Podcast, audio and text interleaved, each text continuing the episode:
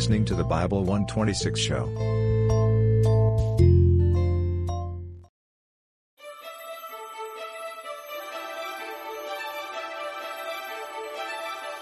Hi, I'm Ron Matson, and welcome to Learn the Bible in 24 Hours with Dr. Chuck Missler. Chuck will be taking you through some interesting oversights of the Bible and showing you some amazing facts. For more information on how you can join this group, click here.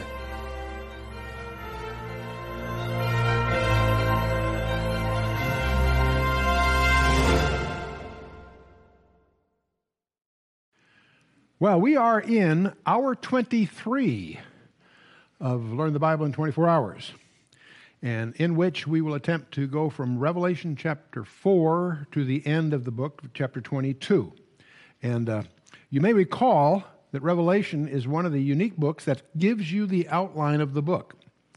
And uh, in verse 19 of chapter 1, John is told to write the things which thou hast seen, and the things which are, and the things which shall be metatauta hereafter, or after these things.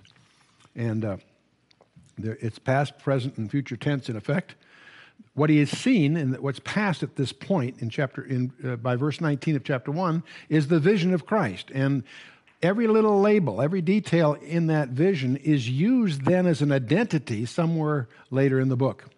And some of the identities are very obvious some are very subtle then he says write the things which are that actually exist now and that's the, that's obviously the seven churches this will be chapters 2 and 3 are seven letters penned by Jesus Christ to seven churches. When we count epistles, we often say there's 21 epistles, 14 ascribed to John and seven others.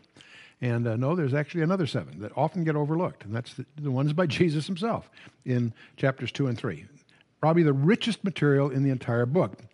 But at this point, we're going to see what shall be hereafter, what follows after the churches. And the word hereafter in the Greek is metatauta. And uh, because I've taught this way for many years, there's a society in Utah called the Metatauta Society, which basically hosts a, a national speaker once a month. But the, the guy that organized that uh, picked this up from these presentations, actually. But in any case, so when you get to chapter 4, verse 1, not surprisingly, the first words you're greeted with in the Greek is metatauta, after these things. It's translated after this in your English translation. So John continues saying, After this I looked, and behold, a door was opened in heaven. And the first voice which I heard was, as it were, of a trumpet talking with me, which said, Come up hither, and I will show thee things which must be what? Metatauta, after these things. Oh, and another point that comes up in verse 5 of chapter 4. And there were seven lamps of fire burning before the throne. Jesus identified those seven lamps in chapter 1. What were they?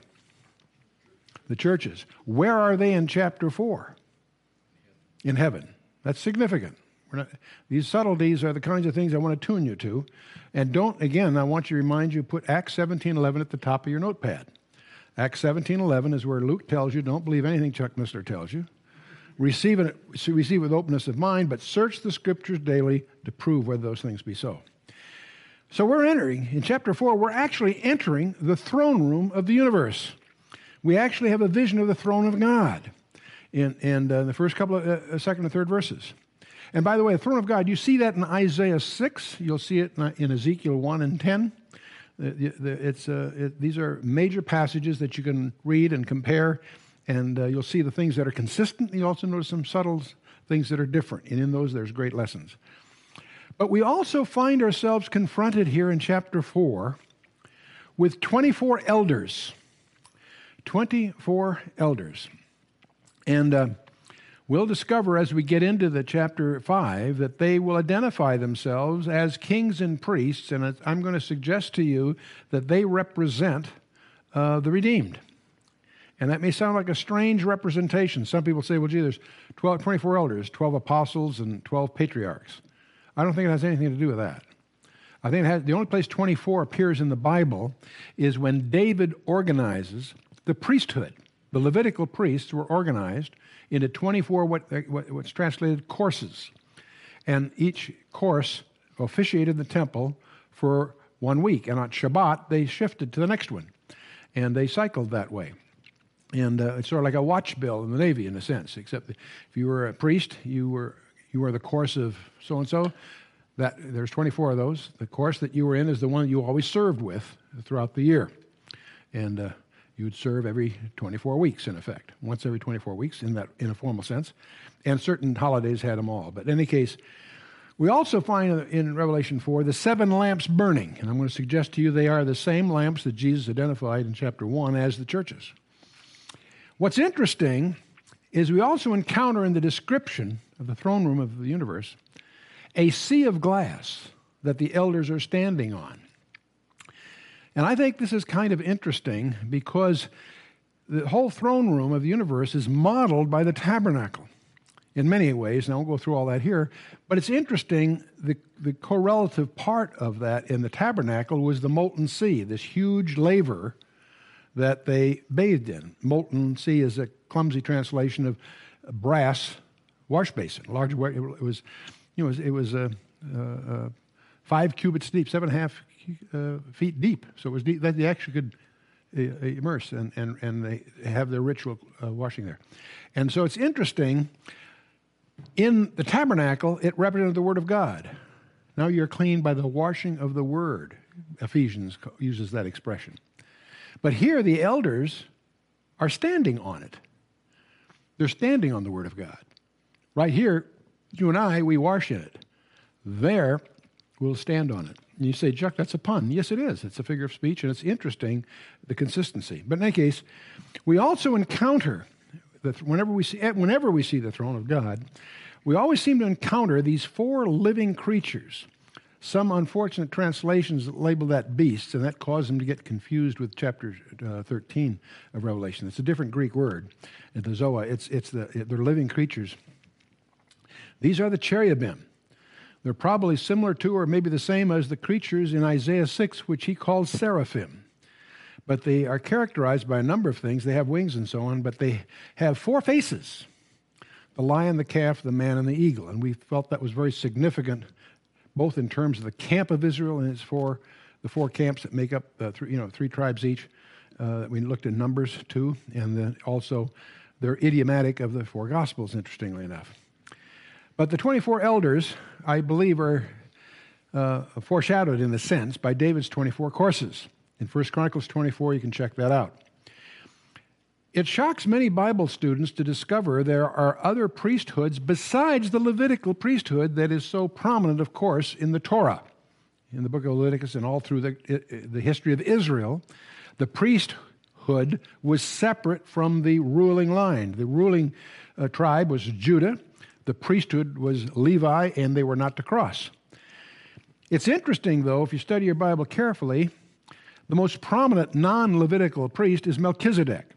He shows up incidentally in Genesis 14, and he would disappear into oblivion if it wasn't for Psalm 110 and about three chapters, of the book of Hebrews, where they emphasize that Jesus Christ is a priest and a king after the order of, or in the fashion of, in a sense, of Melchizedek, who is both a king and a priest. What many people don't notice is that Jethro, Moses' father in law, was a priest of Midian. He wasn't a Levitical priest, but he was a priest. And uh, Jacob also gives tithes in Genesis 28. To whom? It's long before, long before uh, any of these. it could be related to Melchizedek. It might be something else. And those are, uh, you know, uh, perceptions. So be aware of that. But the main point is, there are only three people in the Scripture that are king and a priest: Melchizedek, and the Hebrews five. The writer of Hebrews five, six, and seven hammers away that Jesus is unique in that he's a king and a priest, non Levitical. And there's a third category that is that's us. The 24 elders are kings and priests, as we'll see. When you get to chapter 5, verse 9 10, it says they sang, they sung a new song that the elders are singing, saying, Thou art worthy to take the book, to open the seals thereof, for thou wast slain and hast redeemed us to God by thy blood out of every kindred and tongue and people and nation and has made us unto our God kings and priests, and we shall reign on the earth. Now, what's interesting, I'll just summarize it now, but you'll follow as we go. The tribulation doesn't start until the Lamb starts opening the seals of the book. He doesn't receive the book to open it till after the 24 elders have cast, put their crowns on the glassy sea. The main point is the elders are up there worshiping Christ before the tribulation starts. Very interesting, and it's consistent with a number of other passages, obviously. Notice how often it's us when we.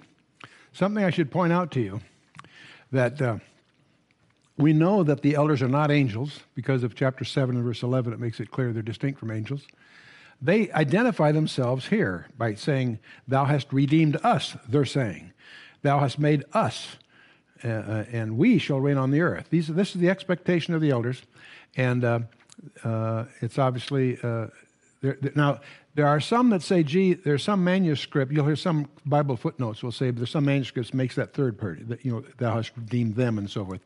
That's misleading. Only one manuscript out of 24 renders it that way. Clearly, the abundance of the scriptural evidence is exactly the way it's been translated, and that's why it's been translated that way in our Bible.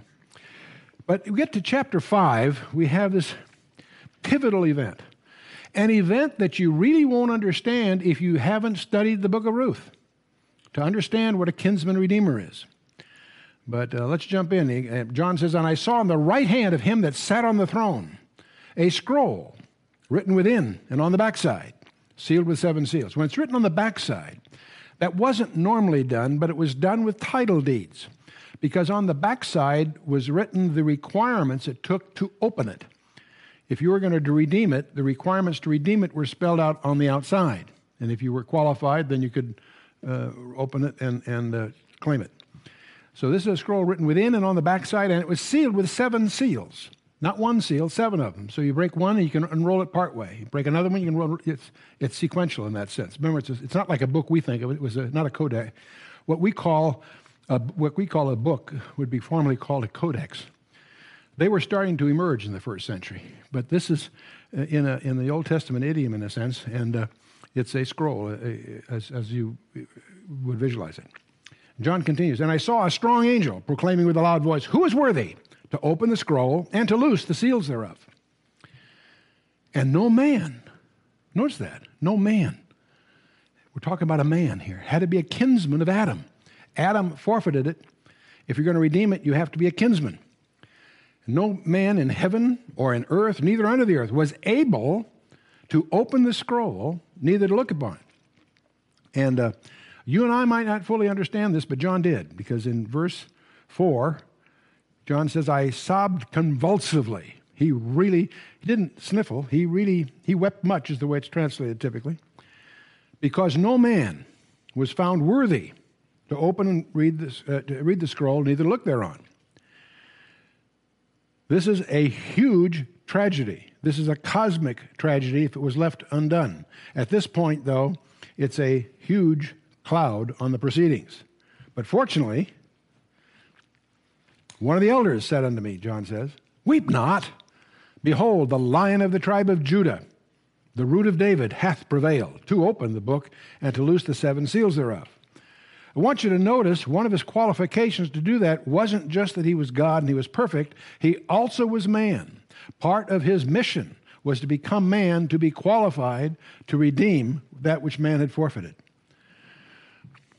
John continues, and, and I beheld, and lo, in other words, I visualize the elder telling him he's going to be, look, the lion of the tribe of Judah is, is, is, is, is prevailed. And as John turns, he doesn't see a lion. These are idioms of title. These aren't visual. You know, it's not a, a lion with mane, it's a, a title of Christ. But as he turns, as I, as I beheld, and lo, in the midst of the throne and of the four living creatures, and in the midst of the elders, stood the Lamb as it had been slain and this isn't a four footed lamb as you sometimes see artists rendering it. This is a title of Jesus Christ. John the Baptist introduced him publicly. When he first introduced him, he said, Behold, the Lamb of God that taketh away the sin of the world. That's the way John the Baptist introduced his first appearance publicly. Stood the lamb as, not a lamb, by the way, the lamb, as it has been slain, having seven horns and seven eyes, which are the seven spirits of God sent forth into all the earth. It's interesting to see, interesting to me to see where the lamb is. He is in the midst of the elders.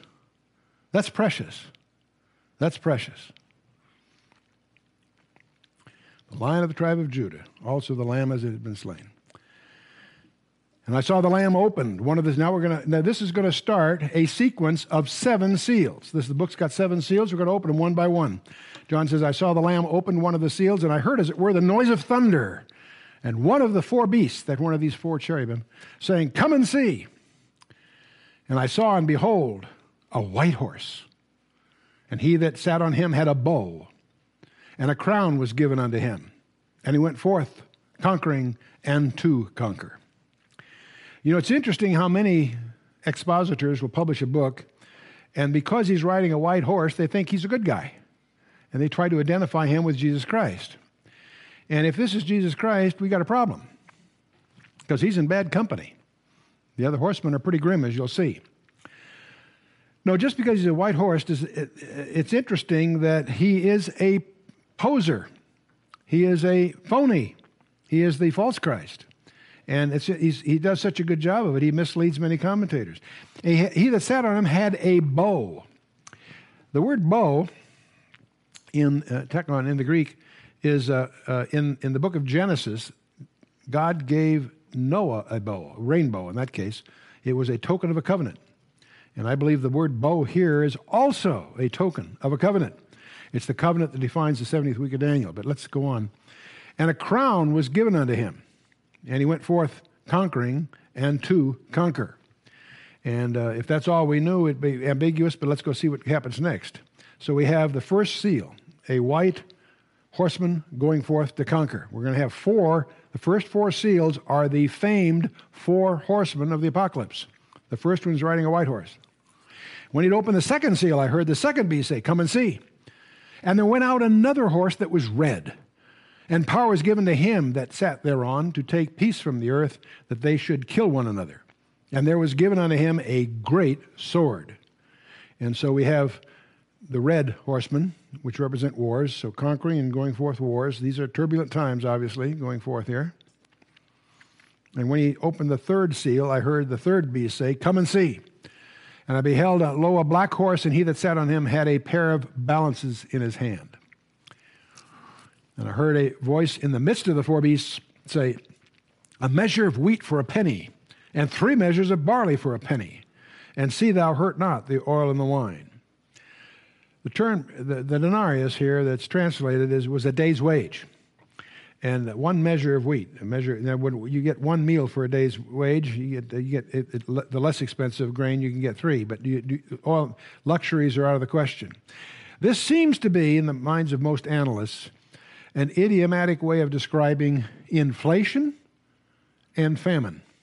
It may shock you to discover that most famines in the history of the world are, there, are due to political maneuvering, not a shortage of resources. That's a very cynical, disturbing discovery, but uh, it's, it's, it, uh, there are scholars that will support that. So we have conquest, wars, famine, and when he had opened the fourth seal, I heard the voice of the fourth beast say, Come and see. And I looked, and behold, a pale horse. The word pale is, the word is, in the Greek is actually chloros. It's a gr- pale green. Um, behold, a chloros horse. And his name that sat on him was Death. And hell, or Hades, followed with him. Let me comment quickly here. I think most of you should be recognize that in the Hebrew it's called Sheol, in the Greek it's called Hades. It's not hell as we think of hell. It's the it's this it's the the domain of the departed souls. Not the it's not the grave. The grave's the body. Graves can be owned by people, have a name on it. No, no one owns Sheol or Hades. And Hades has two compartments the good guys and the bad guys. That's all out of Luke 16. You can study it. When you see hell, often in the English Bible, it really should be, it's really translated, it's a translation of either the Sheol of the Hebrew in the Old Testament or the Hades of the Greek. And Hades will be cast into hell uh, at the end of the book of Revelation. Hades and Sheol are temporary reservoirs. Um, and uh, the, the, idioms are geocentric. Uh, the Gehenna, or the thing that we think of as hell, is just the opposite. It's in the outer darkness. Anyway, uh, death and Hades followed with them, and power was given unto them over them. See, it's plural. It's all four of these characters. Over a fourth part of the earth. A fourth part of the earth. To kill with the sword, with hunger, and with death, and with the beasts of the earth. And the word beast there, by the way, don't jump to the conclusion you're talking about four footed mammals. Those beasts might be microscopic. This could, this could include in its overview pestilence, uh, disease of different kinds. So we have the fourth. So these four, white, red, black, and green, are the fabled four horsemen. In literature, th- these four horses, when they're riding, are idiomatic of wars and, and dark times. Uh, there have been many novels and, and fiction items that uh, uh, lean on the four horsemen of the apocalypse as idiomatic of just trouble, turbulence, death, uh, conquer, conquering, going forth, wars, famine, death, and so forth as a group. And uh, to try to identify the white horseman as Christ will just give you confusion trying to make sense of the rest of it. Let's move on. When he opened the fifth seal, I saw under the altar the souls of them that were slain for the word of God and for the testimony which they held. And they cried with a loud voice, saying, How long, O Lord, holy and true? Dost thou not judge and avenge our blood on them that dwell on the earth? And white robes were given unto every one of them. That's interesting because these martyrs must have been resurrected to wear robes. And it was said unto them that they, should, that they should rest yet for a little season until their fellow servants also and their brethren should be killed as they were, should be fulfilled. So that's the, the, the martyrs, is, is the, the fifth seal. And I beheld when he opened the sixth seal, and lo, there was a great earthquake, and the sun became black as sackcloth of hair, and the moon became as blood. And the stars of heaven fell unto the earth, even as a fig tree casteth her untimely figs when she is shaken of a mighty wind. And the heaven departed as a scroll when it is rolled together, and every mountain and island was, were moved out of their places. It's fascinating to me that there are scholars that try to argue the book of Revelation has already been fulfilled. I don't think so. Not so you'd notice. And the kings of the earth, and the great men, and the rich men, and the chief captains, and the mighty men, and every bondman, and every free man hid themselves in the dens and in the rocks of the mountains, and said to the mountains and rocks, Fall on us, hide us from the face of him that sitteth on the throne, and from the what? The wrath of the Lamb. I want you to notice that this trouble is more than just persecution, it is the wrath, not of Satan. There are those that paint that picture in their books that they write. No, the wrath is whose? Jesus, the wrath of the Lamb. I want you to notice this occurs all through the book, but it's showing up here in chapter 6 at the front end of all these things. It isn't something left to the very end. Follow me? And who shall be able to stand? Now, those of you who are paying attention when we went through Joshua, remember that's what did the enemies of Joshua do? They tried to hid in the, hide in the caves, rocks fall on us, and so forth. There's a, there's a parallel. The book of Joshua and the book of Revelation have the same outline. It's very worth your, worth your comparison, comparative study. So we have these cosmic changes, I'll, I'll just summarize it with. Now, then, I want you to know something else. This is a pattern in the book. When there's seven things, you'll notice there'll be six things and then a break a parenthesis as the subject seems to change. They talk about something else for a while, and then they give you the, the seventh one. It's always six, a break, and the seventh. And in this case, we have, after chapter six, the trumpets uh, that are going to follow, they don't start until chapter eight. Chapter seven is sort of like an insert or like, a, like catching your breath. These things are building up. And it's as if, it's almost as if the, the, uh, the, the, the, screen director gives you a, a, chance to catch your breath and talk about something else for a moment. So what comes in here is that in ch- chapter 7 is the sealing of the 144,000. What is listed there are the 12 tribes. And uh, 12,000 from each of the 12 tribes make up this peculiar special number of 144,000. And I think it's 144,000 because that's what it says. And as if to emphasize that, the Holy Spirit says there's 12,000 from Judah, 12,000 from, he goes through the, the, the, tribes. So when somebody rings your doorbell and claims they're one of the 144,000, ask them what tribe he's from. There are, uh, yeah, I don't, I'm not to disparage uh, some of these other cults and things, but, but uh, there's a real fixation by some on the 100 being one of the 144,000. The 144,000 are clearly Jewish, and they're sealed after the rapture. There are two tribes missing. I thought there's 12 tribes. Well, there's 12 tribes here, aren't there? Name one of the tribes that's missing. Ephraim. Good. That's good. Many people miss that. Ephraim's there, but it's in disguise. You see, you've got Joseph in here, but by the time you get to Joseph, you've already mentioned Manasseh. The tribe of Joseph consists of Manasseh and Ephraim. Well, Manasseh's listed, so what's left is Ephraim, but it's called the tribe of Joseph. It's as if the Holy Spirit's giving him the back of his hand. He's there, but not by his personal name. You follow me? But there's somebody else even more conspicuous that's totally missing tribe of Dan. And this is legend. People have speculated about this way back, even in the Old Testament period, strangely enough. As you study the tribe of Dan throughout the scripture, you'll notice that the more you study him, the stranger that tribe is. And so we're going to wonder where's the tribe of Dan? Where's Ephraim? Well, Ephraim I've mentioned. Why is Dan not here? Well, the, the general consensus by theologians is it's the tribe through which idolatry entered the land the golden calf up north and all of that. Jacob in Genesis 49 prophesies over each of the 12 tribes, and when he talks about Dan, he calls, he alludes to him as a serpent. And uh, that's, uh, in, in uh, Levitical idioms, that's uh, pretty disparaging. And so the tribe of Dan has as its symbol a, uh, a serpent with an eagle with a serpent in its mouth. And uh, Ahiezer, the head of the tribe of Dan during the period, time of the Exodus, didn't like the serpent, so he had an eagle with a serpent, and that later becomes the symbol of the tribe is simply the serpent, uh, simply the eagle without the serpent. But um, Moses also, just like Jacob did in Genesis 49, Moses in Deuteronomy 33 also closes his book by prophesying over each of the 12 tribes.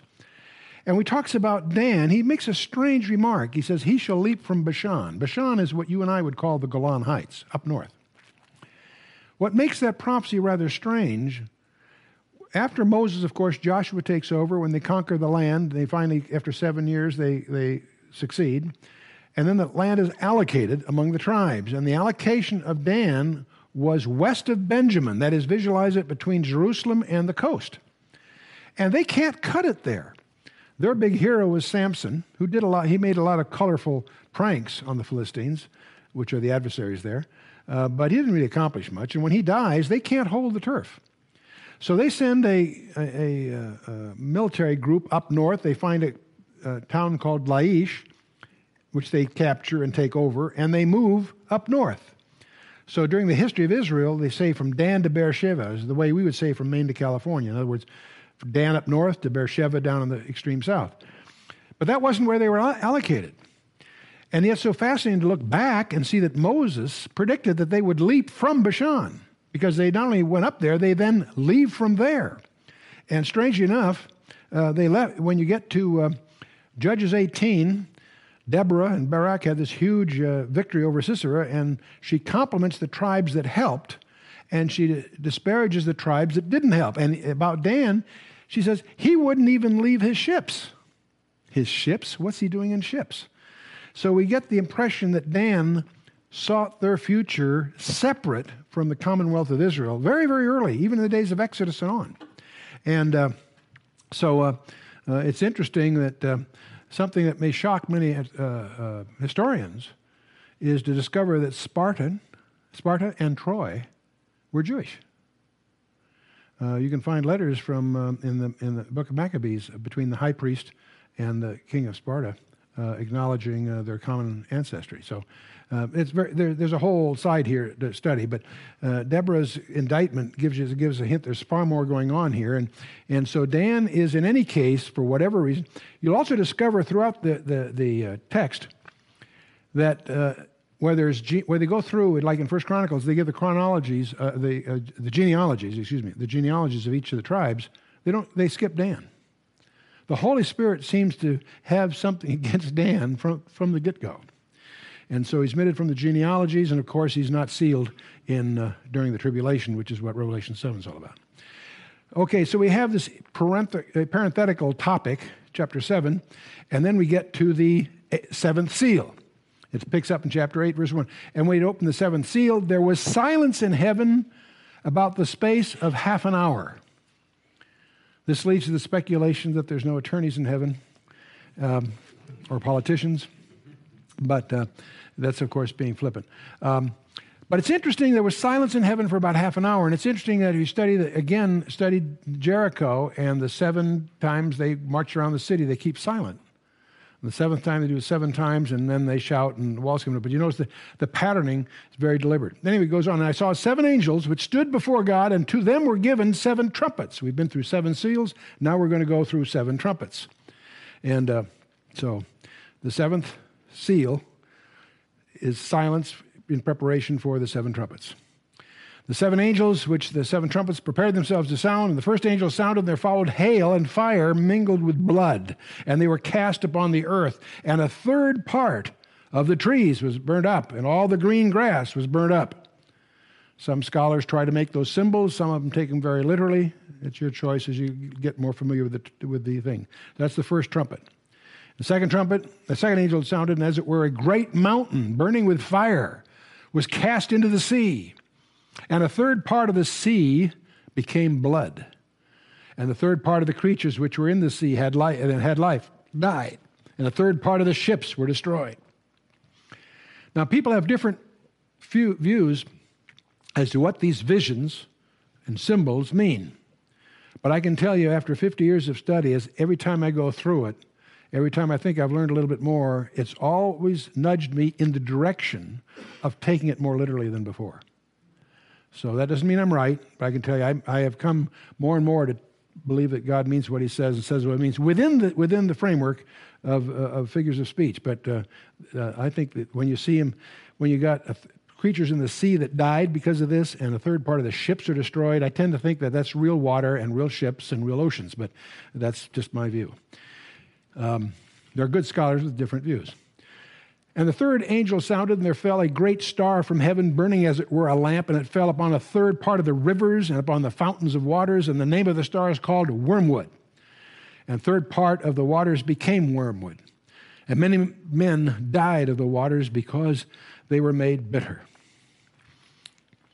So we have uh, three trumpets, and uh, we go to the fourth. The fourth angel sounded and a third part of the sun was smitten, and a third part of the moon, and a third part of the stars. So as, as a third part of them was darkened, and the day shone not for a third part of it, and the night likewise. So we have the fourth, the darkness, third of the sun and stars. And I heard, and I beheld and heard an angel flying through the midst of heaven, saying with a loud voice, "Get this, woe, woe, woe to the inhabitants of the earth, by reason of the other voices of the trumpet of the three angels which are yet to sound." In the vernacular, I'd say, You haven't seen anything yet. The next three are real doozers. The inhabitants of the earth. You'll notice all through the book of Revelation, you have the earth dwellers. They're the losers. The term is used of those that are going to experience this judgment. You're going to see God isn't through. There are people that get saved and so forth after the rapture, many. And, uh, but it's uh, understand that the, the earth dwellers are the inhabitants of the earth um, I don't believe that means everybody that happens to be here. I think it's the people who inhabit the earth. That's their focus, that's their dwelling, that's their commitment. In contrast to us who are pilgrims passing through. But uh, anyway, this is the warning of what the so called, the last three trumpets are called three woes. So we got three woes coming here. The fifth angel uh, sounded, and I saw a star fall from heaven to the earth, and to him was given the key to the abussos, the bottomless pit. Now, there's only one place that a pit can be bottomless. Think about it. Where is the only place you can have a pit that has no bottom? Let me ask you another kind of a question. Suppose I had a house and each side of the house faced south. And I looked out the window and saw a bear. What color would the bear be? Hmm? White. Good, because the only place I can have a house with four sides, all, all of which are south, is at the pole. Using that same logic, where's the only place you can have a bottomless pit? The center of the earth. The center of the earth, all directions are up. So I'm, I'm one of these crazies that I really think the abussos is geocentric. At least it is certainly is idiomatically. And uh, It's interesting to me that Hades and Sheol and Abussos are all geocentric terms when the Gehenna is in the outer darkness. Just a thought. Anyway, moving on. And he opened the bottomless pit, and there arose a smoke out of the pit as the smoke of a great furnace. And the sun and the air were darkened by reason of the smoke of the pit. And there came out of the smoke locusts upon the earth. And unto them was given power, as the scorpions of the earth have power. Now, are these real locusts? I don't think so, and I'll show you why. These are idiomatic locusts, and I'll show you why. In Revelation 9, it goes on for many, many verses describing these creatures, and they are strange creatures. And it goes on, they had tails like scorpions, and they had stings in their tails, and their power was to hurt men five months. And they had a king over them. Aha, there's a clue.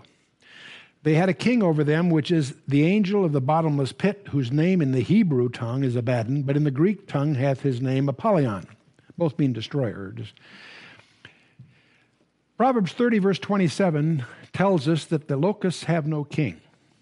It happens to make that remark, but I think the Holy Spirit put it in there to help us unravel this. These locusts have a king. So are they locusts? Not, not in the natural sense. The, those are idioms for some kind of demon creatures, because these have a king. And that's kind of interesting because if you study Amos chapter 7, verse 1 in the Septuagint, you'll discover that there is a very big difference in the Masoretic, the Hebrew, and the Greek translation three centuries before Christ of that particular verse. The law, the, the cut right through it, is that the name of the king of the locusts, his name is Gog.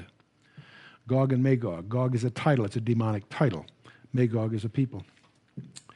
Anyway, moving on.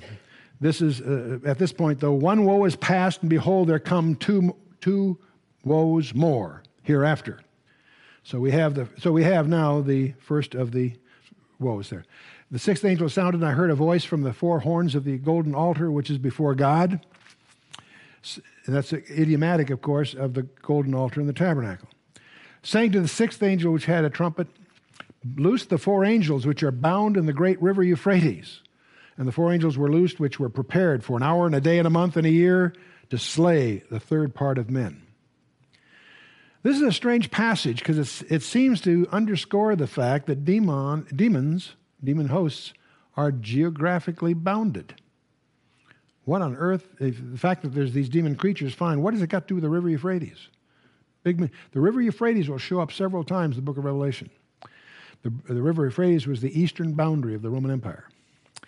But it seems to have a, it, it, it's very strange because there's major negotiations going on between Israel and Turkey over the water rights and so forth. The water is more precious in the Middle East than, than oil, in some respects. You can't drink oil. The rest of the men which were not killed by these plagues, yet repented not of the works of their hands, that they should not worship devils and idols of gold and silver and brass and stone or of wood, which can neither see or hear nor walk. Neither repented they of their murders, nor of their sorceries, nor of their fornication, nor of their thefts. One of the cloudy, gloomy aspects of the book of Revelation, nowhere in the book is there repentance. As these things come and they get worse and worse and worse, people still don't repent and acknowledge God. very dismal forecast. Okay, so we've got these six trumpets.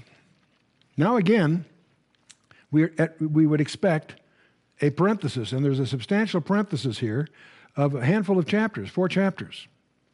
We have chapters 10 through 14. And chapter 10 is, has a strange episode. The mighty angel comes down with a book and has uh, uh, asked John to digest it. In chapter 11, you have this interesting episode of these two witnesses. And then you have uh, chapter 12 is an interesting chapter. It's a summary of the history of Israel. And then chapter 13 introduces us to these two beasts that we collectively call the Antichrist. Remember, there's two guys a political leader and a religious leader. We'll see in, these two beasts of chapter 13. And chapter 14 is sort of an echo of chapter 7. We had those 12, tri- 12 tribes, the 144,000 sealed. The fruits of their preaching will show up in chapter 14. So we have this interesting parenthesis. And the second woe is past. Behold, the third woe cometh quickly. The seventh angel sounded, and there were great voices in heaven saying, The kingdoms of this world are become the kingdoms of our Lord and of his Christ, and he shall reign forever and ever. And the four and twenty elders which sat before God on their seats fell down, excuse me, fell upon their faces and worshiped God. And so the seventh trumpet is a declaration that the mystery of God is finished. Well, that's pretty exciting. Let's take a look at these, this parenthetical passage. See, the seventh trumpet ushers in, will usher in, when you, get, when you get to it, the seven bowls that are coming. We had seals, trumpets, then bowls. The bowls that were coming. This mighty angel, it shows up in chapter 10. He has a book that's un, it's now unsealed. He tells John to digest it. It also is written within on the backside. Many scholars feel that the book he's talking about is just the book we've just seen open. It also says, Thou must prophesy again. Some people feel that, well, it's turned over, it's a repeat, or it's an overlay. There's different views on that part of it. Then we have this peculiar passage of the seven thunders uttering their voices. Seven thunders utter their voice, and John is about to write what they said when he is instructed, don't write it. So he crosses it out, he removes it. And it's puzzling. Why on earth did he even mention it then? And uh, I have a theory. I think the seventh. I think the word of God will not be complete until those seven thunders utter and are recorded. Any Bible doctrine that's built on the premise that there is the, the, the, the canon is complete is thus a frail. I don't think there's anything else missing other than the seven thunders. Don't misunderstand me. But there are people who try to make an argument that the gifts of the Spirit were only until the canon was complete. The gifts of the Spirit didn't end. You can't find a biblical basis for saying they ended. There are lots of different gifts. There's a whole study. That we went through that with second when we were in uh, First Chronicles, uh, First uh, Corinthians, 12, 13, 14. But I think this, what's interesting about the seven thunders, if nothing else, is that it puts to silence any attempt to make a doctrine that the canon is complete. But uh, that's a speculation. Let's go on. In chapter 11, we have the temple featured in the first two verses. And uh, because of that, uh, this, is a good, this would be a good place to insert background on the temple, except we covered that pretty well last time. I'll, I'll let go. Jesus, Paul, and John all make reference to the fact that the temple will be standing. Jesus does in Matthew 24, very key, the key to end time prophecy. Paul alluded to it in Second Thessalonians that we looked at last time, and that's why we went into it last time, although it shows up here in Revelation in the first two verses of chapter 11. The temple is standing. But the rest of that chapter deals with these two characters that show up. The temple's measured, as I indicated. The outer court is given to the Gentiles for 42 months. That's the first half of the, or the last half of the, the uh, uh, 70 week Daniel. The, uh, these two witnesses show up, and they're empowered for 1,260 days. The, the, again, we have the 42 months, 12, these are the half weeks, if you will, of Daniel's 70 weeks. They, they, they can do four different, together, they can do four different things. They, they can call down fire from heaven, one, they can shut down, shut heaven so there will be no rain. They can turn water into blood, and they can smite the earth with plagues. It's for that reason that I'm among those that believe that these two witnesses are literally uh, the two guys that had those four powers. I'll come back to that in a minute Elijah and Moses. Elijah called, called down fire from heaven. He's the only one that did that I can find. Uh, remember at Carmel? He also shut heaven down for no rain. And what's fascinating about that to me, you won't find this recorded in the Old Testament, but you'll find allusions to it in the New Testament that how long did he shut down heaven for no rain? Three and a half years. I think that's interesting. And of course, Moses turned water into blood and smote the earth with plagues. So these, uh, these, these particular powers that are listed there are indicative of Elijah and Moses. And both Elijah and Moses had their ministries interrupted. So you can make you can. There's a whole study you can get into. Other people have different views, but uh, for what it's worth, uh, what's interesting about this is that they will, when they're through ministering, they will be killed by the Antichrist. And this is the only celebration that occurs on the earth in the book of Revelation. When they're finally killed, the world exchanges gifts, thrilled that these troublemakers are finally killed. And they, the bodies lay in the street for three and a half days. I assume it's featured on television. Then the big scene occurs as they're resurrected and taken up to heaven. I can just imagine CNN covering that right now. I can just visualize that. But uh, that clearly is uh, tough stuff. Chapter 12 is a fascinating summary of the history of Israel in, in idioms.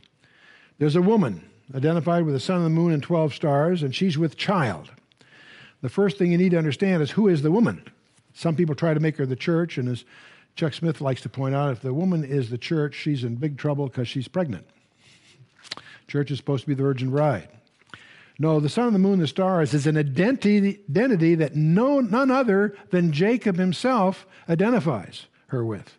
In, back there in Genesis 37. Um, the beginning of the, the whole story, Genesis 38, the whole uh, story of Joseph and his dreams and so forth. Uh, Jacob recognized identity. She is a, uh, opposed by the red dragon, who is identified in verse 9 of chapter 12 as Satan. He has seven heads and ten horns and seven crowns, which are, of course, idiomatically all through the book of Revelation. Her, his goal is to devour the man child as, as soon as he's born. And, uh, but he, the man child, is, is the one that's going to rule all nations with a rod of iron. Who is that? Jesus Christ. So identified in several passages in the scripture. He's caught up to God in his throne. And the woman flees into the wilderness for 1,260 days. Now, what's kind of interesting about this, most people assume that when the man child is caught up to God in his throne, that that's the ascension of Christ. And that may well be what's in view. But I think it was G.H. Pember uh, back in 1814 that first noticed the possibility that may be an allusion to the rapture, because the body of Christ is caught up. In other words, idiomatically speaking, they, those are lumped together. We're in this parenthesis between the church, uh, uh, the church's birth, and the church's rapture. So there's there are those views embedded in the in the uh, passage here. The word that woman I believe is Israel because of Genesis 37 verse 10. The red dragon is serpent, uh, the devil is Satan. So in Revelation 12 9. The man child is none other than the kinsman redeemer, as will be exemplified in Revelation 19 when we get there. And so that's pretty clear. Satan has been trying to devour the man child, or certainly thwart his thwart the plan of God. We reviewed that during our study, the corruption of Adam's line back in Genesis 6, uh, the, the, attack on Abraham's seed in Genesis 12 and 20, the famine in the earth in Genesis 50, the destruction of the male line by the Pharaohs in Exodus 1, Pharaoh's pursuit of Israel even after saying they could go in Exodus 14 the 400 years that Satan had to lay down a minefield in Canaan with the Rephaim and, and the populating of the, with this, again, with more Nephilim and all of that. And then as God reveals his plan that's going to be through David, then David's line gets singled out for special treatment. Joram killed, again and again and again, there are plots to kill all the heirs to the throne, but there's always one that slips away or is uh, hidden by a servant or what have you. And uh, so, uh, and even when you get to the Persian period under Haman, un, under uh, uh, the Persian Empire, Haman tries to wipe out all the Jews. So these are always satanic. Prejudice is always bad, but the anti Semitism is very specifically satanic. From Revelation chapter 12 becomes, it becomes very clear. And it, and it occurs, it continues in the New Testament. Joseph's fear with Mary when she turns out to be pregnant. Herod's attempts to kill the babes at Bethlehem. Uh, the, the attempts at Nazareth, Nazareth to throw him off a cliff the two storms at the sea in, in Mark 4 and Luke 8, I don't think were normal natural storms. These are fishermen that knew those waters that were terrified. And then, of course, the ultimate strategy was the cross. And the summary of all of this is what we see in Revelation 12. But the real point is he's not through yet. He's still at it. You need to understand why and how he, go, how, how he operates. We get to Revelation 13, we have the two beasts introduced. The beast out of the sea is the first one. He's the political guy, seven heads and ten horns. On his heads are the, with the name of blasphemy because he, he's, he's, he's taking up against God, as Second Thessalonians 2 highlights for us. One of his heads was de- he had a deadly wound, and that wound was healed. And uh, uh, I think it's a literal wound, by the way. I think that's the description, we'll come to in a minute. He's powered by the dragon. Who's the dragon? Satan. He's power, empowered by Satan for 42 months. And, uh, he over, and he overcomes the saints. Now, that's a very strange thing. You find that in um, Daniel 8, and you'll find it here in Revelation 13, which is contrary to what Jesus said in Matthew 16 at, at Caesarea Philippi, when he told Peter that the gates of hell shall not prevail. Overcome, same word, by the way, overcome or prevail. Um, and so the, the, the, my argument these saints are not the church. And uh, they're post church saints, as uh, scholars use the term tribulation saints the earth dwellers worship the beast of the sea. And the, that is, all those that are not written in the book of life. And then we have the second character shows up, the beast out of the earth, also elsewhere called the false prophet in the book of Revelation. He has two horns like a lamb. In other words, he has a, horns are a symbol of authority. Um, he speaks. He has authority of the lamb, uh, like the lamb, but he speaks as the dragon. He has used Satan's words. He causes the earth to worship the first beast. So this is a duet. You've got a political leader, you've got a religious leader bringing people to worship him. He deceives the earth with miracles. The world is not ready for this. Are you ready to have a major satanic leader do miracles? Well, they're fake miracles. Not necessarily. Some may be. Doesn't matter. Everybody, they're, they're apparently very effective. He forces, he apparently has the power to force the worship of an image of the first beast. That's what's so parallel with the analogy with Nebuchadnezzar in, in, uh, in uh, Daniel chapter 3. Everyone that receives the mark in the right hands or the foreheads uh, uh, worship him. No man may buy or sell without the name or the number of the first beast. And of course, that number is 666, which has, of course, uh, become very uh, fabled throughout literature. The, the, the 666. And let's take a look. Uh, he causeth both the small and great, rich and poor, free and bond, to receive a mark in their right hand or in their foreheads. And I have a theory why it's the right hand and forehead, I'll come to in a minute and that no man may buy or sell save he that hath the mark or the name of the beast or the number of his name. Notice it's his number or name, not yours. It's not your PIN number. You may not be able to get a PIN number unless you take his number, his, his an allegiance with him, but okay. And then verse 18 is the famous verse. Here is wisdom. Let him that hath understanding count the number of the beast, for it is the number of a man. His number is 600, threescore, and six. And I think there's the only physical description we have in the Bible of the Antichrist is in Zechariah 11, verse 17. Woe to the idle shepherd. It's I D O L, shepherd. That leaveth a flock, the sword shall be upon his arm and upon his right eye. His arm shall be clean dried up, and his right eye shall be utterly darkened. It's my suspicion that he has a head wound and it's, it's miraculously healed somehow, but he still has an incapacity from that. One, his right eye and arm, I believe, are darkened. So people who are pledging allegiance to him take his mark on their right hand or on their forehead. And uh, uh, it's, uh, it's, uh, that's a conjecture, but uh, it's intriguing that the scripture is so interconnected on these things that I suspect that one, one reaffirms the other. The 666, of course, the word in Greek for Christos is, uh, is in Greek is Christos. The first and last letters of that uh, if you take, and there's this funny number in between. The the, uh, the, the first letter it has a value in Greek of 600. The last letter has six, and the little one in between is 60. So it turns out that the gematria or the numeric numerics of the Greek also happen to be 666, which is kind of interesting. But again, I don't look at barcodes. Uh, there's all these interesting little things floating around that miss the point. The people who are taking it's not something subterranean, it's something very conspicuous. They take, they deliberately pledge allegiance to him by taking his his uh, name or number. And uh, the word uh, uh, uh, in in the Greek is antichristos, which is a, a pseudo Christ, not against Christ in the tense that opposite of Christ. He is, of course, but the word actually means in place of a pseudo Christ. But anyway. Um, a lot of people get into gematria, and let me just dismiss it by pointing out uh, there are numerical values for both Hebrew and Greek letters, interestingly enough, and people like to play with those. But it turns out if you get into this, you'll discover there's so many rules that you can actually make it say anything you want. There all kinds of people have all kinds of strange conjectures. There's an expression in the computer industry that, that I think fits the situation. If you torture the data long enough, it'll confess to anything. And that's pretty much uh, true of mysticism in general and certainly gematria. But uh, let's move on. We've got the seven bowls of wrath in chapter 16. I saw another sign in heaven, great and marvelous, seven angels having seven last plagues, for in them is filled up the wrath of God. Now, this is the final wrath being poured out, literally poured out of these bowls. I heard a great voice out of the temple saying to the seven angels, Go your ways and pour out the vials of wrath of God upon the earth.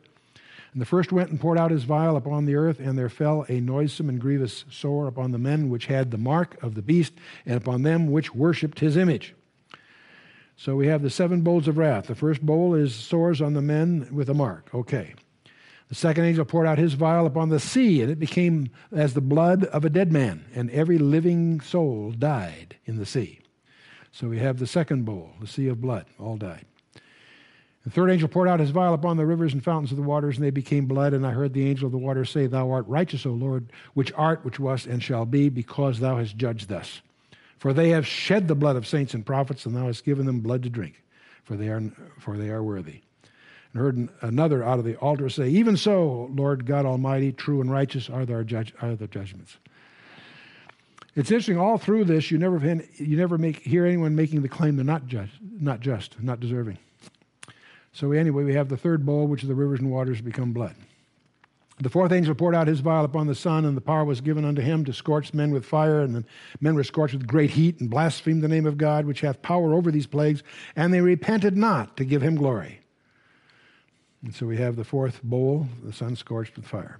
And the fifth angel poured out his vial upon the seat of the beast, and his kingdom was full of darkness. And they gnawed their tongues for pain, and blasphemed the God of heaven because of their pains and in their sores, and repented not of their deeds. So we have the fifth thing was darkness on the beast's kingdom. And the sixth angel poured out his vial upon the great river Euphrates. There it is again. And the water thereof was dried up, that the way of the kings of the east might be prepared. That's kind of interesting. It's actually kings of the rising sun, but that's the tra- traditional way of referring to the east, incidentally. So we have, anyway, the Euphrates and the kings of the east. Now, this time we have a break, but the break is just a little brief one. I saw three unclean spirits like frogs come out of the mouth of the dragon, and out of the mouth of the beast, and out of the mouth of the false prophet. For they are spirits of devils, working miracles, which go forth unto the kings of the earth and of the whole world to gather them to the battle of that great day of God Almighty. So we've got these three spirits like frogs. This may be just idioms like locusts on the one hand, but it's interesting to me that when you get into the UFO literature, that the heavy ones are these reptilian creatures. So I think there's a, that, that's kind of fascinating to me. That may be part of the previous bowl. Verse 15 of this sequence is, is, a, is really the parenthesis. It says, Behold, I come as a thief. Blessed is he that watcheth, keepeth his garments, lest he walk naked and they see his shame. That little praise is sort of a break, if you will. Then he, he gathered them together where? Into a place called in the Hebrew tongue Armageddon.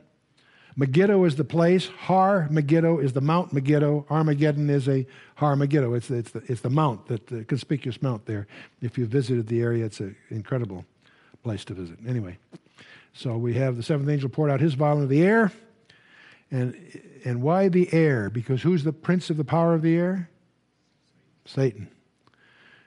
See, first it was the beast's throne, now it's Satan himself. The seventh angel poured out his vial into the air, and there came a great voice out of the temple of heaven from the throne saying, It is done. So that takes care of the bowls. Now, you, something kind of interesting if you take the seven trumpet judgments we went through, you'll notice that there's a parallelism between the organization of the trumpet judgments and the bowls. The trumpet judgments are pretty, in a sense, they are like a one third of the bowl kind of thing. They call these the judgments of the thirds. And uh, whether it's the burning on the ground or the sea of blood, rivers, so forth, it's, it's, it, the, the judgments in the trumpet judgments seem to be very parallel to that, but one third of the trees and grass, one third of the sea, one third of the waters made bitter, one third of the sun, stars, and so forth, one third of the men slain. There's something else you should be sensitive to, what I'll call the heptadic structure. We went through the seven sealed scroll, and it had a, the, the chapter seven was the, that was chapter six. Chapter seven had the little parenthesis. The seventh seal, chapters eight and nine, led to seven trumpets, which also had an interval between, you know, before the sixth and seventh, chapters 10 through 14 in this case. The seventh trumpet then breaks down into seven bowls and it too had a little one verse parenthesis. But I think this design is deliberate. I think there's structure there, and there's much more to it than this. I'm just giving you the overview. Uh, there are, I challenge you to make a list of the sevens in the book of Revelation. Every time you think you've got them all, you'll find one more. And many of them are sort of hidden. Some are very obvious, and some are hidden, the heptadic structure. Mount Megiddo, the site of, uh, uh, of uh, Armageddon, of course, is about 60 miles north and slightly uh, west of Jerusalem. That's where Jabin and his 900 chariots were overwhelmed. That's where Gideon's 300 uh, defeated the Midianites and all that.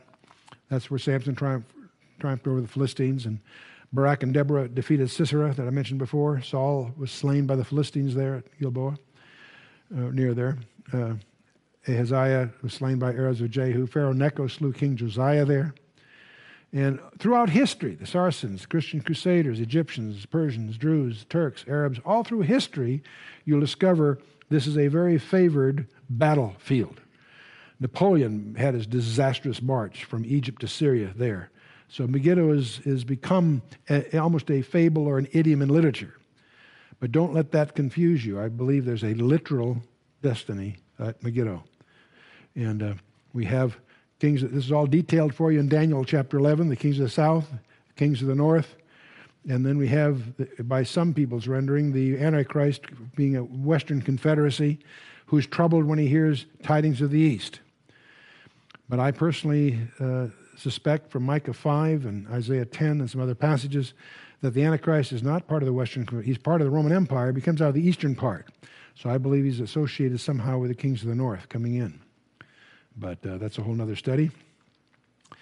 We know the believing remnant in Jerusalem will seek refuge in Edom at Petra and then petition his return. And Jesus will return by rescuing the remnant. He comes back first in Edom before he comes to the Mount of Olives. That's all in Isaiah 63 and elsewhere. And then he will return to Mount of Olives, as Zechariah 14 uh, talks about him returning and so forth. Also, chapter 17 18 has Mystery Babylon. We talked a little bit about that last time. The great whore. She rides the beast with seven heads and ten horns. She's described as the mother of harlots and abominations. She's drunk with the blood of the saints. Don't confuse her with the beast. She's the woman that rides the beast. There's a big difference. And uh, Babylon the Great is a city that ra- raised over the kings. The kings, merchants, and those that trade by sea bemoan her catastrophic uh, demise. I think it's a literal city to, yet to arise to power. And uh, it's interesting to see the contrast of two women. The, Israel is the woman in chapter 12, Babylon is the woman in chapter 17. One is Israel's, uh, uh, the woman in Israel is in heaven, the one, other one's riding many waters. One is the mother of the man child, the other is the mother of all harlots. One's clothed with the sun, the other one's clothed with purple, scarlet, and gold. The, Israel's identity is with sun, moon, and stars because of the comments that Jacob made. Um, the woman riding the beast reigns over the kings of the earth, literally, and certainly has tried for throughout the uh, uh, the last two thousand years. The enemy of Israel was the dragon. The enemy of the woman riding the beast is the beast itself. The ten kings ultimately will devour her. And uh, Israel is hated by the world. The woman riding the beast is caressed by the world. The woman in uh, Israel is uh, uh, sustained by the wings of heaven, the other one sustained by the dragon. It, it, contrasts all the way through here. It's interesting that Israel is, is described in the Old Testament as widowed and divorced in Hosea and elsewhere. The woman riding the beast in, in, in uh, chapter 17 brags that she's not a widow. And I think the cut she deliberately is drawing the contrast there. The final location of Israel, of course, associated with the New Jerusalem.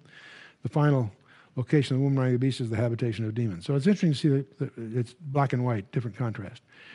The destruction of Babylon we've talked about before, that if you can contrast Isaiah and Jeremiah, uh, they describe it as catastrophically uh, uh, being destroyed like it's never been through history. And many nations attacking, and, and Israel's in the land forgiven. Both describe it being destro- destroyed like Sodom and Gomorrah, and uh, never again to be inhabited, bricks never to be reused. And that's why we t- attach such importance on the reemergence of Babylon in today's, in today's history. Uh, this, this destruction that's described is, occurs in the day of the Lord, which is yet future. And we're talking about a literal city on the banks of the Euphrates, not a symbolic rendering of Rome or Paris or New York or Hollywood or whatever. The king's fornication, drunk with wine, scarlet and purple, golden cup, all those idioms are common to Isaiah, Jeremiah, and the book of Revelation. So I think that we see the same thing in view here. These, this paradox is resolved. Is it, is it really an idiom of, of Rome, or is it, is it something, uh, um, is it more literal? I think both are true. And I think it's resolved for us in Zechariah chapter 5, verses 5 through 11. There, Zechariah sees a, a, a, a ephah, which is like a, one, a big bushel measure. And in the ephah is confined a woman labeled wickedness. She's sealed in with a talent of lead. The ephah is the standard commercial volumetric measure in those days, and the lead was a, is the, uh, the measure of weight, about 97 pounds. This ephah then is carried by two women with wings of a stork. Now, that's a strange idiom for a Jewish vision because the stork is an unclean bird. And uh, they carry it between earth and heaven. It's a vision, remember. They carry it to build it a house in the land of Shinar, and there it shall be established and set upon her own base. I believe the centroid of power that represented Babel under Nimrod, that becomes Babylon the Great, that then moves to Pergamus under the Persians and under Rome under the Romans, which is the fountain of all idolatry on the planet Earth, is, is uh, the Babylonian system packaged in either Latin or Greek or whatever. And uh, I believe it returns to where it started to receive the judgment of God. If that premise is correct, we'll see the literal city of Babylon reemerge. And uh, it's presently guarded by Marines. Trying to get there is foolish because it's very, very dangerous what's going on. Watch your news and see what happens over the coming year or two with Babylon. And I think it'll be very surprising to most people. It's, it's there, it's being rebuilt, so it has not been, it's never been destroyed in a way that fulfills the, the uh, biblical prophecies. Okay, so we have seven bowls of wrath. We finally have the seventh one. The seventh angel poured out his vial into the air, and there came a great voice out of heaven and from the throne saying, It is done. And indeed it is. Okay. And then we have the fifth, what I call the fifth horseman, the horseman everyone overlooks. Not in chapter 6, chapter 19. I saw heaven open, and behold, a white horse. This is the real one now. And he that sat upon him was called faithful and true. And in righteousness he doth judge and make war. Make war. In Numbers, we have the strange phrase that the, Lord will go against those nations as when he fought in the day of battle. Yes, he has fought in the day of battle. In Joshua, of Joshua 5, I'll explain it to you. His eyes were as a flame of fire, and on his head were many crowns, and he had a name written that no man knew but he himself. He was clothed with a vesture dipped in blood, and his name is called the Word of God. That's not his blood, it's the blood of his enemies. That's all described in Isaiah 63. And uh, but we move on here. The armies which were in heaven followed him upon white horses, clothed in fine linen, white and clean, and out of his mouth goeth forth a sharp sword, that with it should with it he should smite the nations, and he shall rule them with a rod of iron, and he treadeth the winepress of the fierceness and wrath of Almighty God, and he hath on his vesture and on his thigh a name written, King of Kings and Lord of Lords. Who is this guy? Any doubt? okay. This now we get into the next topic is the millennium. This is the strangest period of all periods in the history in the Bible, the thousand year reign. Verse chapter, this is all in Revelation chapter 20. I saw an angel come down from heaven having a key of the bottomless pit and a great chain in his hand. And he laid hold on the dragon, that old serpent, which is the devil and Satan, and bound him a thousand years. And cast him into the bottomless pit and shut him up and set a seal upon him that he should deceive the nations no more till the thousand years should be fulfilled. And after that, he must be loosed a little season. Wow. This is the thousand year reign. This is the thousand years that uh, Satan is bound. I take it literally. I don't think it's symbolic. I think it's real. It's not permanent. It's, he's going to be turned loose after a thousand years for to deceive the nations one more time. So we, it, the millennium is not out of Revelation 20 alone. It was promised to David in 2 Samuel and under oath in Psalm 89. It was predicted throughout the Old Testament in the Psalms and Isaiah, Jeremiah, Ezekiel, Daniel, Micah, Zechariah. It's a whole study in its own right. People associate the millennium with Revelation 20. That just mentions the exact duration.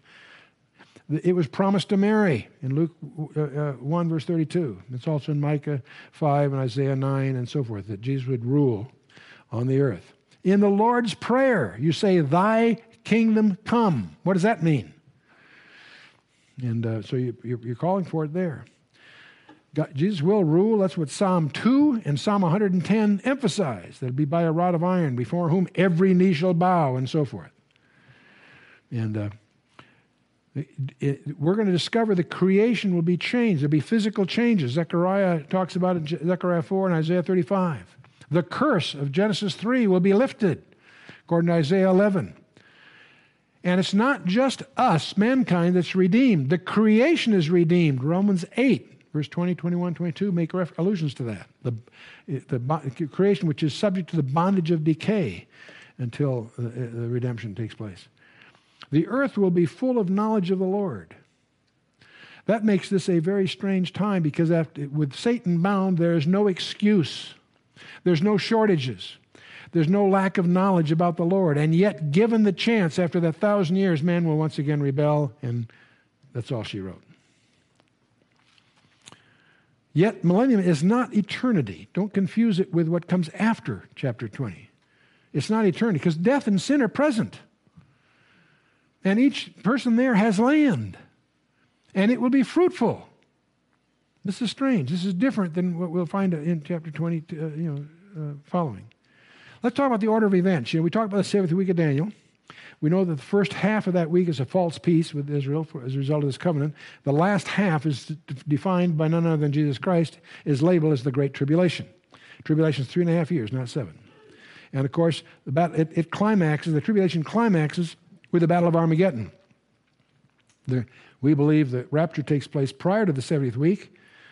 During that period of time in heaven, some things happen because Jesus brings us back to, to interrupt the Battle of Armageddon and to establish his millennium, his kingdom. And uh, what happens up in heaven is the Bema seat and the marriage supper. There are three different judgment seats that get confused. The first one is the Bema seat, which is a allocation of rewards. It's a judgment seat like judges in an athletic contest. They don't punish them, they reward them. The bema seat of Christ, in the Greek it's the bema. It's the, the term is used, is the same term is used in the, in the Olympics, etc. when you get your gold medal. That kind of, it's that kind of, that's where the faithful will get uh, recognition. That's also up there that the marriage supper of the Lamb takes place. Satan is bound when Jesus comes back as you read. Let's take a little better look at the millennium here. We have Armageddon. Jesus comes back. The, the kingdom is started. Satan is bound.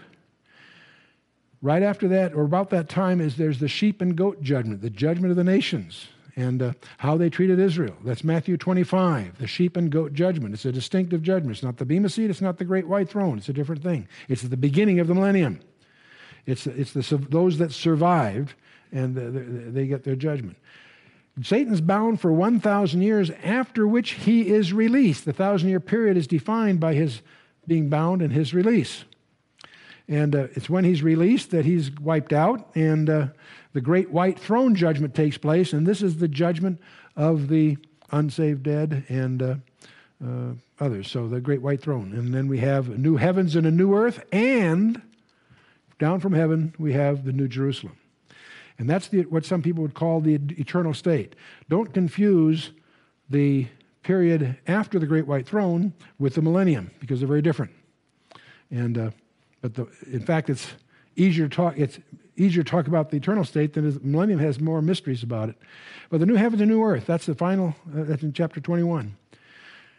John says, I saw a new heaven and a new earth, for the first heaven and the first earth were passed away, and there was no more sea. And I, I, John, saw the holy city, the new Jerusalem, coming down from God out of heaven, prepared as a bride adorned for her husband. Wow. And there came unto me one of the seven angels which had seven vials full of the seven last plagues, and talked with me, saying, Come hither, I will show you the bride, the Lamb's wife. And he carried me away in the Spirit to a great high mountain, and showed me that great city, the holy Jerusalem, descending out of heaven from God.